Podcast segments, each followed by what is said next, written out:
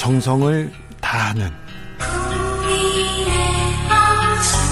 국민의 방송. KBS 주진우 라이브. 그냥 그렇다고요.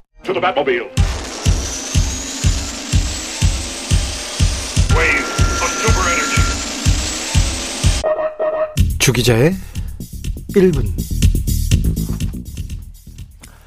BTS가 미국 백악관을 방문했습니다. 강남구청도 아니고 뭐 어, 백악관을 역시 세계적인 스타답습니다. 메시지도 엄청 훌륭했습니다. 바이든 대통령을 만나서 아시안 증오 범죄를 멈추라고 호소했는데요. 우리는 각자의 역사를 가지고 있다. 한 사람 한 사람이 의미 있는 존재로서 서로를 존중하고 이해하기 위한 또 한 걸음이 되기를 바란다. 사실 아시아인에 대한 증오, 혐오는 우리 사회에도 가득합니다. 특히 아시아 이주 노동자에 대한 인종차별 끔찍한 수준입니다. 폭언, 폭행, 임금체불 이야기 끊이지 않습니다. 비닐하우스에서 얼어 죽은 노동자도 있습니다. 이주 노동자들이 기본적인 권리를 요구하는 게 현장에서는 그렇게 어렵다고 합니다. 한국에 온 백인 친구들은 인종차별을 겪어본 사람이 없다고 합니다. 그런데 동남아 친구들은요, 인종차별을 안 겪어본 사람이 없다고 합니다. 혐오는 힘이 셉니다. 내전을 피해온 난민에 대한 혐오, 중국인에 대한 혐오, 조선족에 대한 혐오, 전염병처럼 혐오는 퍼집니다. 성별 간 혐오, 세대 간 혐오, 성적 지향에 대한 혐오, 요즘은 정치적 성향에 대한 혐오 심각해졌습니다. 선거를 치를수록 골은 깊어집니다. 갈등을 줄여야 할 정치인들 혐오에 편승해서 갈라치기 지휘하고 있습니다. 상대방 악마로 공격하고 있습니다. BTS 선생님들의 말을 되새겨 봅니다. 나와 다르다고 해서 잘못된 일이 아니다. 옳고 그름이 아닌 다름을 인정하는 것으로부터 평등은 시작된다. 주기자 1분이었습니다. 레이디 가가 Born This Way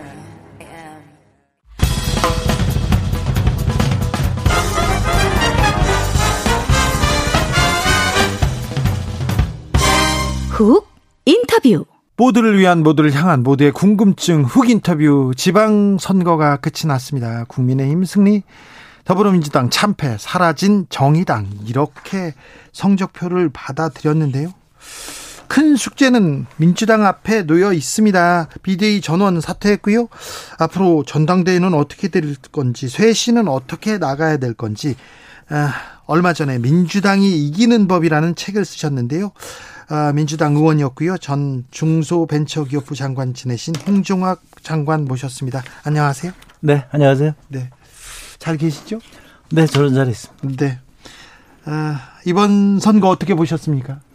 글쎄요, 국민들께서 아주 답답한 선거가 아니었나 이렇게 싶고요. 네. 아마 차악을 뽑기 위해서 고민을 많이 하셨던 선거. 민주당 지지자들은 많이 투표장에 나오지 않으신 것 같아요. 특히 민주당 지지자들이 아마 또 고민이 굉장히 많으셨던 것 같아요. 네. 그래서 보통 이제 제가 SNS를 하면 선거 때 다가오면 이제 우리 열정적인 지지자들이 우리 열심히 이번에 누구를 돕자 이런 것들이 많이 오는데 이번에는 아주 조용하더라고요. 그러니까 그런 정도로 어, 민주당 지지자들이 굉장히 많이 지금 실망하고 또 화가 나 있는 상태다 이렇게 생각하고 있습니다. 무엇에 실망했을까요? 무엇에 화가 났을까요?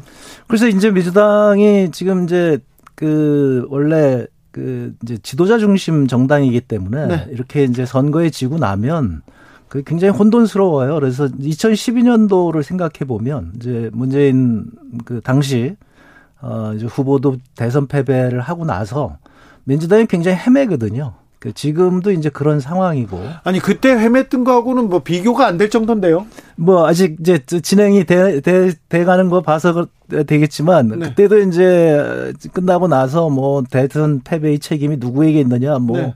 문재인 후보에게 있다 아니면 민주당에 있다 뭐 이런저런 얘기들이 굉장히 많았고요. 그래서 네. 뭐 민주당 문재인 후보가 정계 은퇴해야 된다 뭐 그런 얘기 나오고 막 그랬었어요. 그랬었는데 음. 이번엔 민주당 지지자들이 어, 매우 지금 뭐라고 해 실망한 상태고요. 그리고 중도층 표심은 또 멀리 간 것 같아요. 그렇습니다. 그러니까 이제 그렇게 지금 지도자 중심 정당이다 보니까 그 이제 구심점이 없어진 거죠. 그럼 구심점이 없어지게 되면 아, 이게 민주당이 정당으로서 조직이 잘 운영이 평상시에 돼야 되는데 그게 안 되다 보니까 이럴 때 이제 굉장히 당황스러운 거예요. 그래서 저는 뭐 쉽게 말씀드리면 좀 이제 극단적으로 말씀드리면 민주당이 민주당은 없다. 그러니까 이게 각자의 정치인 개개인이 있을 뿐이지 네. 민주당을 위한 협업이라든가 이런 거는 굉장히 조직 조직력은 찾아보기가 굉장히 어렵다. 아, 이런 상황에서 이제 어, 대선 패배를 하고 나면 네. 어, 헤매게 된다. 아, 그렇게 헤매는 과정이다. 헤매는 과정으로 저는 보여집니다. 아, 근데 구심점이 지도자가 없다고요? 이재명 있지 않습니까? 이제 대선 패배에 대해서 이제 아직 규명이 제대로 안 됐기 때문에 네. 그거를 어떻게 이제 극복을 할 것인가. 그다음에 이재명 후보의 이제 지도력을 다시 어떻게 회복할 것인가. 이런 것들에 대해서 지금 이제 회의적인 시각들이 꽤 많거든요. 그러니까 그런 거에 대해서 논의를 해야 되는 거죠. 근데 민주당이 이제 가장 큰 문제가 뭐냐면 논의를 안 해요. 민주당에서 논의를 논의가 안 됩니까? 토의가 안 됩니까? 그러니까 이제 예를 들면 일반 기업이라고 한다면 이 정도 위기가 오면 네. 그러면 이제 밤을 새고 논의를 할 거 아니겠어요? 네. 회의를 뭐 매일 하고 그럴 거 아니겠어요? 네. 근데 이제 뭐 그 뭐라 그럴까요? 의원 총회 같은 거 몇 번 하고 그다음에 서로 이제 몇 마디 하고 그다음에 이제 결정을 한단 말이죠. 그러니까 네. 예를 들면 지난번에 송영길 대표가 서울시장에 나오는 과정을 보더라도 그냥 몇 명이 결정해서 나오니까 다른 분들이 거기에 동의를 못 하는 거죠.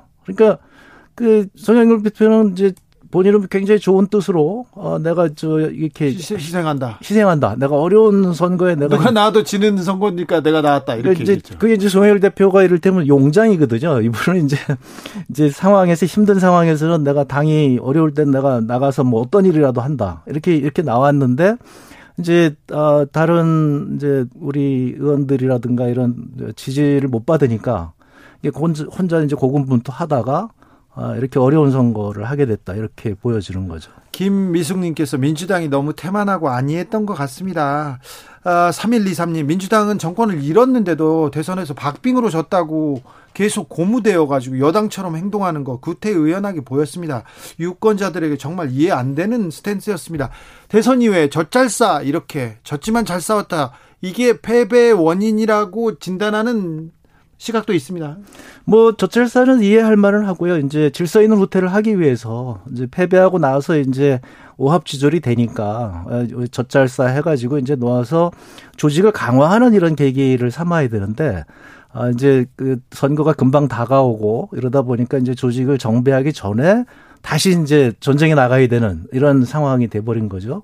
어 그런 상황에서 이제 조직력이 무너지다 보니까 어, 어려운 선거를 하게 됐다. 그리고 이제 가장 중요한 건 이제 계속 못 하고 있는 거죠. 그러니까 국민들과 지금 어, 공감하고 소통하고 이게 지금 잘 안 돼서 사실 대선에 진 거거든요. 민주당이 지금 문제가 그렇습니다. 그 지금 그, 네. 네, 그게 핵심이거든요. 그래서 이제 국민들과 국민들이 공감하고 국민들이 굉장히 어려운데 그 어려움에 대해서 공감하고 그것을 집권했을 때 해결을 사실 못했단 말이죠. 네. 그러면 그 못한 것에 대해서 이제 민주당이 그러면 이제 야당으로서 어떻게 해야 되겠다. 이런 비전을 제시해야 되는데 그걸 지금 못하고 우리 나름대로 최선을 다했다. 이게 이를테면 이제 관료화된 거죠. 그러니까 이게 뭐냐면 현장에 있는 사람은 어려운데 우리는 열심히 했다. 그러니까 알아달라. 이 이런 얘기거든요. 그러니까 이게 정치인으로서는 이게 이렇게 하면 안 되는 거죠. 제가 보기에는 이제 가장 큰 문제가 거기에 있지 않았나 싶어요. 그러니까 어, 국민들한테 더 다가가서 그 어려움을 더 그러니까 그거를 느껴야 되는 거죠. 그러니까 저 같은 경우에 이제 제가 좀 안타까운 건 뭐냐면 아, 이제 이렇게 해서 우리 지지자들이라든가 국민들이 사실 이제 정권이 넘어갔고 그러니까 민주당은 사실은 민생과 복지를 강조하는 정당이잖아요. 이제 그런 정당이 사실은 이제 정권을 넘겨줬기 때문에 국민들 입장에서는 굉장히 어려울 거란 말이죠. 현재도 어렵지만 더 어렵게 되면 그거에 대해서 절박감을 좀 가져야 되거든요. 아, 이게 그 국민들한테 굉장히 죄송하다.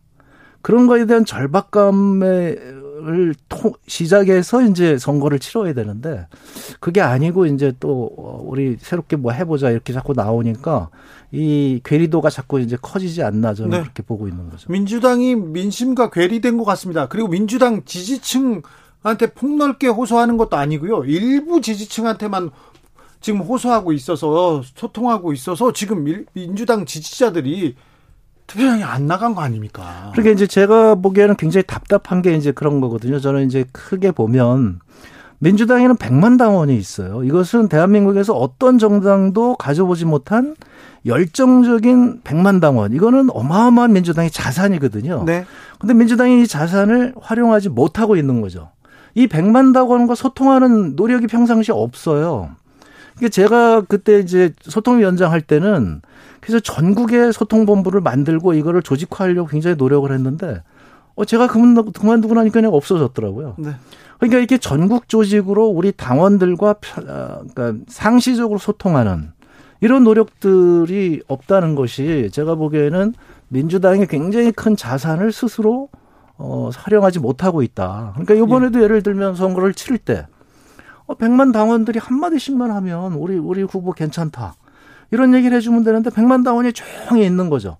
100만 당원들한테 아, 당원 여러분 우리가 이렇게 이렇게 해서 민주당이 이렇게 잘하겠습니다. 이번 선거에서 이런 메시지를 좀 우리 함께 하면 어떨까요? 아니면 뭐 그 전에 또 당원들 얘기를 들어야 되겠죠. 네. 우리 당원들이 당에 대해서 불만이 뭐냐 이런 거를 이제 종합을 해가지고 이 백만 당원이 나서 가지고 이렇게 해야 되는데 백만 당원은 이제 조용히 있고 그러니까 이제 당원들 입장에서는 불만이 굉장히 많죠.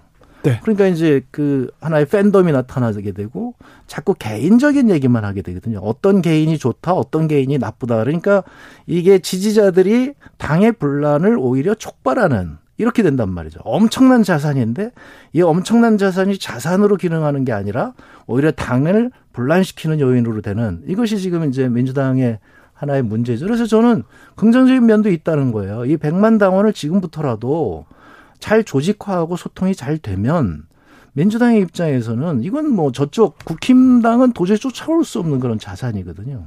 민주당 문제에 대해서 청취자분들도 많은 의견 내고 계십니다. 7970님 민주당은 입으로 사과는 해도요 속으로 반성을 안 하는 것 같습니다. 사과하면서도 항상 억울해하는 게 문제인 것 같아요. 남에게는 냉정해도 자신에게는 너무 관대합니다. 얘기하셨고요. 김재현님은 민주당 문제는 젖잘싸가 아니라 잘 싸웠는데 왜 졌는지 생각조차 안 한다는 것입니다. 3997님 이번 지방선거 민주당 볼 때 정당의 이념보다는 개인의 이념, 자기 정치를 하는 게 문제라고 봅니다. 정당의 정체성도 안 보이고요. 이념도 안 보이고 표를 얻을 수 없겠지요. 얘기합니다. 조현수님은 민주당은 논의나 실력으로 정권을 잡은 게 아니고요. 국민의 눈높이가 높아져서 당시 정권을 공격하는 과정에서 반대급부로 정권을 잡았죠. 이렇게 분석하시는 분도 있습니다. 네. 자, 민주당 그런데 지금 젖잘싸가 당 망쳤다 이렇게 목소리를 외치고 아니다 이 당권 이재명이 나서서 이재명이 나서서 뭐 망했다 이렇게 하고 당권 도전해야 된다 이러면서 친문 친명 그리고 반명 이렇게 조금 뭐라고 해야 되나 갈등이 촉발할 가능성이 높아 보입니다.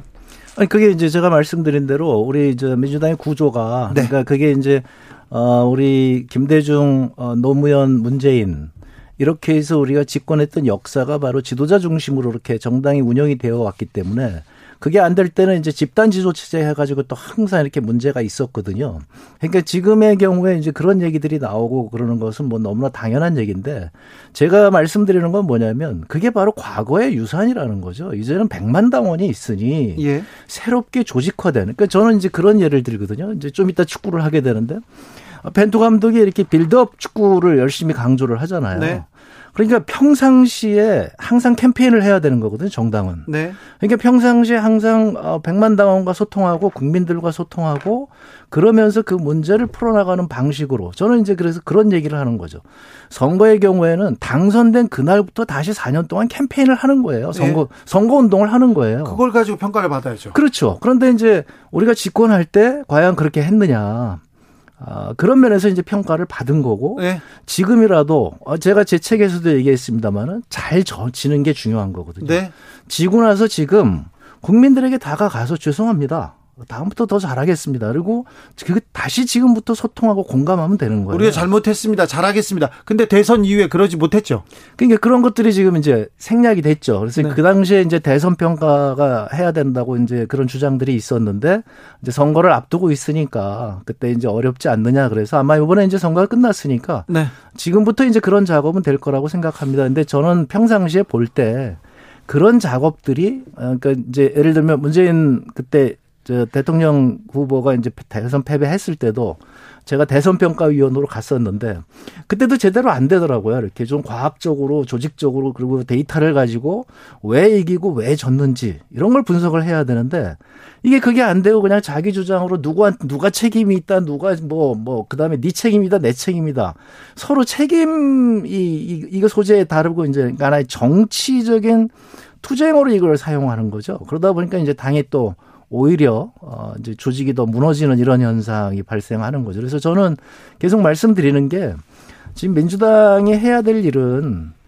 어 평상시 조직을 좀 강화할 필요가 있다. 그리고 그렇게 그 저 지도부만 볼 게 아니라 지도부 외에 일하는 사람들이 있어야 되는데 평상시에 일을 안 해요. 그리고 지도부가 시키는 일만 하는 거거든요. 그러니까 자기 라인만 일을 하는 거예요. 이렇게.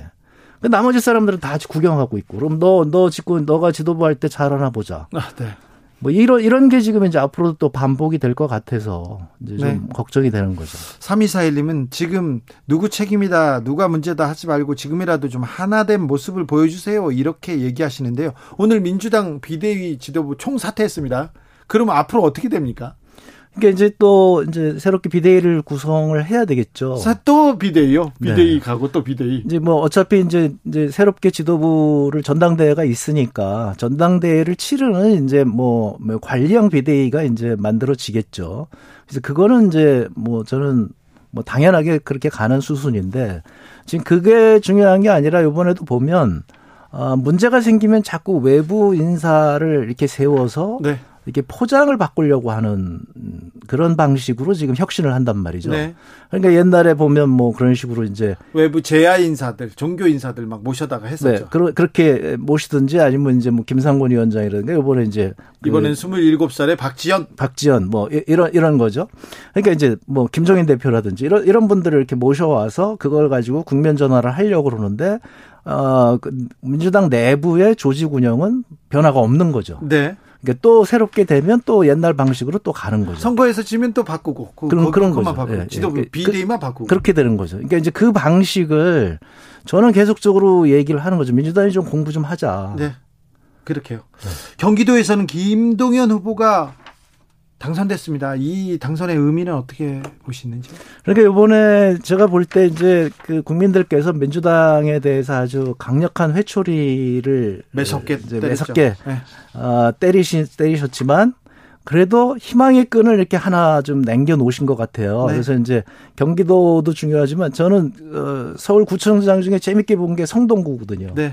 정원호 구청장. 정원호 구청장이 어 이제 아주 젊은 구청장이 아주 굉장히 잘하고 있는 걸 제가 알고 유일한 있는데. 삼선 구청장이 됐습니다. 네. 근데 하여튼 성동구는 지금 굉장히 그 지금 이제 그러니까 국민의힘 세력이 굉장히 지금 강해졌단 말이에요. 네. 그래서 강남 3구에 버금갈 정도로 그렇게 뭐 아파트 값이 문제가 된다고 한다면 부자 네. 동네가 됐는데 그래도 정원오 구청장처럼 열심히 하는 사람은 구청에서 알아주더라. 그러니까 그게 이제 어 미국에서는 ticket split이라고 얘기하는데 네. 그래서 시장은 오세훈을 찍고 구청장은 정원오를 찍고 네. 그 이런 고도의 이런 정치 행위를 하는 거죠. 네. 국민들이 이런 분들이 있었다는 것을 저는 어, 보고요. 그래서 바로 경기도에서 김동연 후보가 됐다거나 혹은 이렇게 여기는 도저히 안 되는 데 대해서 일 열심히 한 사람은 시켜줬다거나 네. 어, 이런 면에서 보면 어, 국민들이 정말 그 아주 니들 열심히 하면 언제든지 다시 지지해 줄 수 있어. 그러니까 열심히 해봐. 예. 하는 그런 뭐 뭐라 그럴까요? 그 그런 뭐 격려도 해주지 않으셨나 이렇게 생각합니다. 이번 선거에서 이재명 효과는 어느 정도였습니까? 어떻게 평가하십니까? 아, 저는 이재명 효과를 논의하기 전에 저는 개인적으로 지금 정치가 몰락했다고 봐요. 그러니까 지난 대선서부터 진보도 몰락하고 보수도 몰락했다고 봅니다. 그러니까 뭐냐면 진보적인 가치, 보수적인 가치를 내세우는 후보가 없어요. 네. 그러니까 요번에도 보면 비전을 내세우지 않았어요. 그러니까 네. 어, 국민의힘이 이겼지만 국민의힘이 무슨 비전과 무슨 공약을 가지고 이겼는지 아무도 몰라요. 사실 이게 이제 굉장히 슬픈 일이거든요. 아니 그런 비전이 없는 국민의힘한테 민주당은 졌어요. 아니 그러니까 민주당이 그렇다고 한다면 민주당이 비전을 내세워야 되는데 네. 민주당도 지금 비전을 못 내세우고 있고 어, 그러니까 그 사실 이제 진보라고 하는 분들이 그러니까 진보적인 정책을 내세우는 분들이 사실 지금 이제 어 당선되지 못했고 저쪽도 마찬가지입니다. 저쪽도 이제 보수적인 예를 들면 요승민 후보 같은 경우에 경선에서 떨어지고 네. 그러니까 그런 보수적인 정책을 하겠다고 하는 정치인들도 다 떨어지고 뭐 뭐, 뭐 조금 저기 하면 막말 많이 하시던 분들이 요번에 대거 당선되고. 특별히 많이 됐습니다. 네. 그러니까 뭐 그렇게 됐단 말이죠. 그러니까 이것은 어, 정치 전체가 지금 이겼다고 좋아하고 뭐 졌다고 슬퍼할 게 아니라 굉장히 그 각성해야 됩니다. 지금 국민들이 환멸을 느끼고 있다는 거거든요. 네. 이게 그런 면에서 어, 민주당의 경우에도 요번에 다시 한번 정말 근본적인 성찰을 해야 된다. 어, 그런 계기가 되지 않을까 저는 네. 이제 기대하고 있습니다. 항상 겸허히 받아들이겠습니다. 무겁게 받아들입니다. 회초리를 달게 맞습니다. 얘기는 하는데 뭐가 달라진지는 모르겠어요. 뭐 선거 끝나면 아, 민주당 문제에 대해서는 굉장히 이게 토론이 지금 토론방에서 지금 뜨겁게 이루어지고 있습니다. 1006님께서 더불어민주당 정치인들은 강성 지지자들만 바라보고 민주당 지지자들은 편향된 언론에서 나온 말을 절대 진리로 안다는 것도 문제라고 봅니다. 이렇게 얘기합니다. 이렇게 조금 팬덤 정치 그리고 뭐 일부 유튜브 강성 발언을 쏟아내는 그런 사람들만 이렇게 모아서 민주당을 끌고 나간다. 이건 좀 극복해야 될 과제임은 분명합니다. 아니, 그렇습니다. 그러니까 이제 제가 말씀드리는 것은 우리 지지자들이 엄청난 자산인데 그 네. 자산을 제대로 활용하지 못하고 오히려 지금 부담이 되고 있다. 네. 그래서 저는 뭐 대책들을 자꾸 그런 팬덤 정치의 문제점을 지적을 하는데 그게 아니라 팬덤 정치를 공개적으로 당내로 흡수를 해줘야죠. 오히려 그럼요. 그래서 당원들이 발언 기회가 더 많아지고 당원들의 대기구가 더 많아져야 되는 거예요. 근데 요번에도 예를 들면 예를 들면 공천할 때 보면 이제 자의적인 공천이 많아 가지고 굉장히 불만들이 많았단 말이죠. 네. 그러니까 경선을 시켜 가지고 그렇게 하면은 다들 공정하게 수긍하고 그리고 가서 같이 선거 운동을 해줄 건데 공천 자체를 수능하지 못하다 보니까 또 이제 한쪽이 무너지고 이렇게 된단 말이죠. 예. 그래서 저는 어 이게 이제 그동안에 이런 시각들에 대해서 우리 당에서 얘기를 안 하는데 네. 저는 그런 새로운 시각으로 우리 백만 당원에 대해서 좀 더 적극적 지금부터라도 제가 말씀드린 대로 잘 져야 되거든요. 오늘 네. 졌잖아요. 네. 그 오늘부터 당원들하고 가서 얘기를 해야 돼요. 당원들의 얘기를 들어야 됩니다. 각 뭐 전 지역위원회에서 네.